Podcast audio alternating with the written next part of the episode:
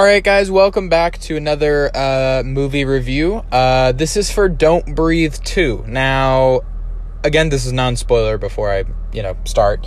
Uh, but I just. Oh, shoot. I was going to say something before, but I forgot. I'll probably remember afterwards, though.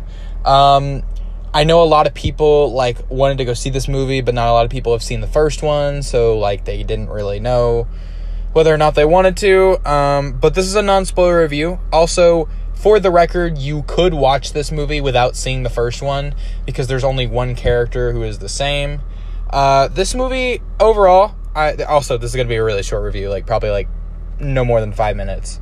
Um, overall, I thought this movie was okay. I on my Instagram story, uh, a lot of you guys saw that I gave it uh, three out of five stars.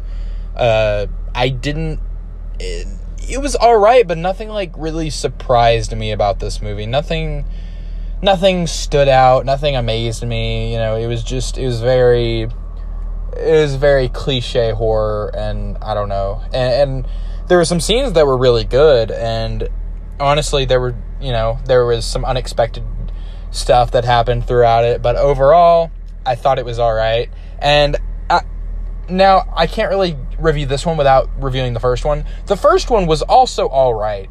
Now, I do think the first one was just a little bit better than this, uh, but the second one still pretty good. Um, it, you know, kind of in the same league as the first one. Uh, I didn't really think that you know it changed all that much. It sort of still had the same premise. It really, it it started to do something like I, I at first I was like, okay, this is no different than the first one. This is just the exact same thing. It's like a copy, copy of the first one.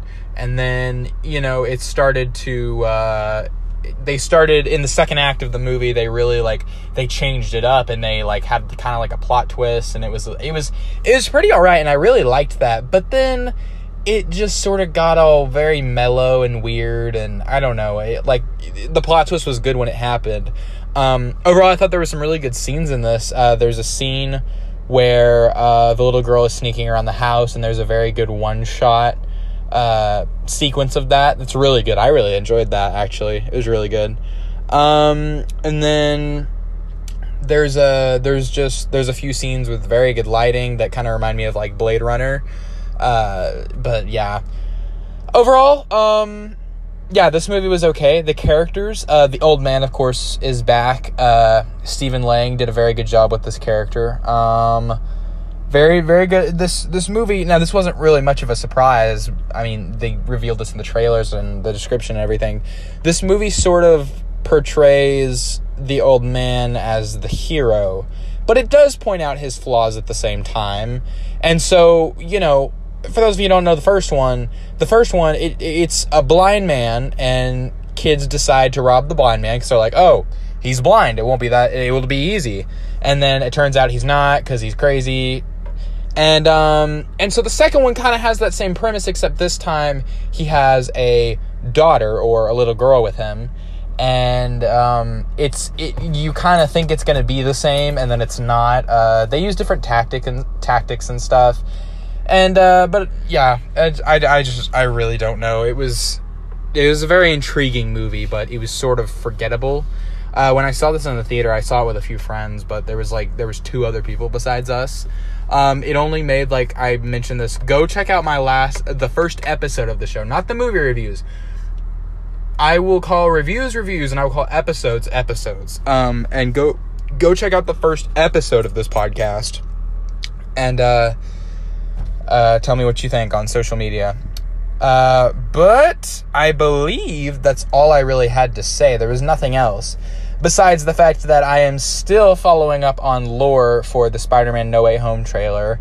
Uh, apparently, for today's uh, deep dive analytics, uh, Germany, Sony Pictures Germany YouTube account made a playlist for Spider Man No Way Home. Uh, it's not empty. There's one video on it, and that was the title teaser uh, but other than that, nothing else has been released. And so, you know, we we still have a lot to look forward to, and I'm very very excited. But yeah, that that's it for you know the sort of lore going on today. Um, oh, someone just drove by. Okay, I don't know them. I saw someone drive by, and I was like, huh, do I know them? Uh, yeah, that's it for the lore today. Other than the fact that hopefully it's premiering at CinemaCon next weekend. I really hope that's the case. And uh, Eternals final trailer dropped, which was uh, very good. I very much liked that. And so we're on track to have Shang Chi come out uh, early next month, eh, here in a few weeks actually. Um, and then I'm actually surprised that they had the red carpet premiere so early because they usually don't have uh, the red carpet premiere until you know like the week before the week of. And this was like three or four weeks before. And so i was like oh was a little surprising a little surprising. Um, but yeah. So anyways thank you guys so much for listening. I this was just a quick one to try and give you guys like a quick little summary of this movie.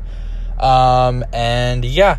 But until next time i will see you actually i'm gonna try and review uh, respect the aretha franklin biopic probably this weekend sometime. I'm kind of behind on movies because I still have not watched all of the August 13th box office movies. I have Respect is the only one I have left. And then this weekend we got flooded with three more movies. Like as of today, as of Thursday, tonight, uh, I will be flooded with three more movies. So I will be four movies that I need to watch this next week.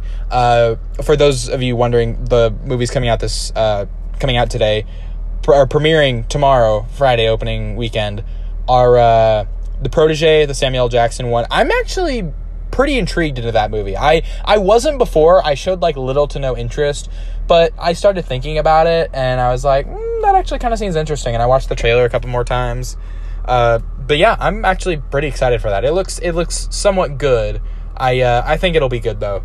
And then Reminiscence, Henry Jackman. I could really care less for that movie, but you know, if it blows me away, it blows me away.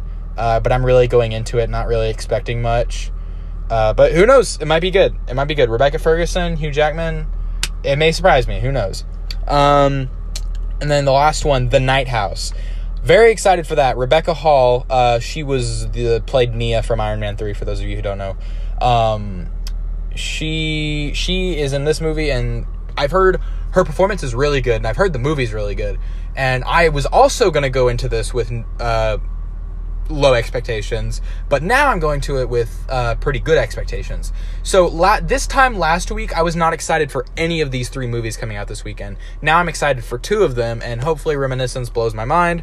But yes, until then, uh, that that's it for the episode. I've already run too long, but thank you guys so much for listening. If you did, and I will catch you guys next week or this weekend for respect. Anyways, see you guys later.